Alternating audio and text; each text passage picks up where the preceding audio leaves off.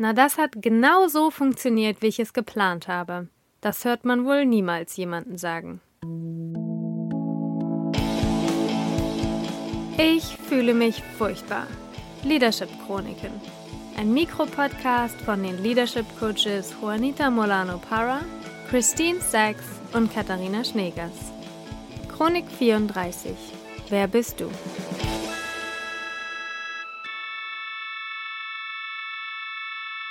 Wie beantworten wir die Frage, wer bin ich? Ein sichtbarer Teil von uns ist unser Name. Er steht für unsere Identität, wer wir sind. Als ich mit Christine und Juanita darüber gesprochen habe, wie mein Vor- und Nachname richtig betont wird, habe ich festgestellt, dass ich mehrere Identitäten habe. Meine deutsche Identität, also die deutsche Aussprache meines Vornamens Katharina, und dann habe ich die englische Version meines Namens, Katharina, und meinen sehr persönlichen Spitznamen, Kati.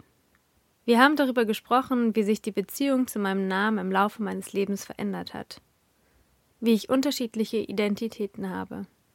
All diese Identitäten sind für mich damit verbunden, wie ich auftrete und wer ich bin. Wie sieht es aus, ich zu sein? Und ist das meine Entscheidung? Normalerweise erhalten wir unseren Vornamen von jemand anders, wie unsere Eltern. Über meinen Spitznamen wurde in der Schule bei einem Klassentreffen abgestimmt. Wir hatten mehrere Katharinas in unserer Klasse. In der letzten Zeit hören wir häufig über die Wichtigkeit und Kraft von authentischen Liedern. Um das umsetzen zu können, müssen wir herausfinden, was authentisch für uns bedeutet. Wer bist du als Führungskraft? Als neuer Manager in einer Organisation befindet man sich häufig am Anfang in einer Übergangsphase, in der man sich an das neue Umfeld anpasst und gleichzeitig die eigene Identität findet. Call to Action. Wo in eurem Leben entscheidet ihr ganz ihr selbst zu sein? Und wo passt ihr euch an?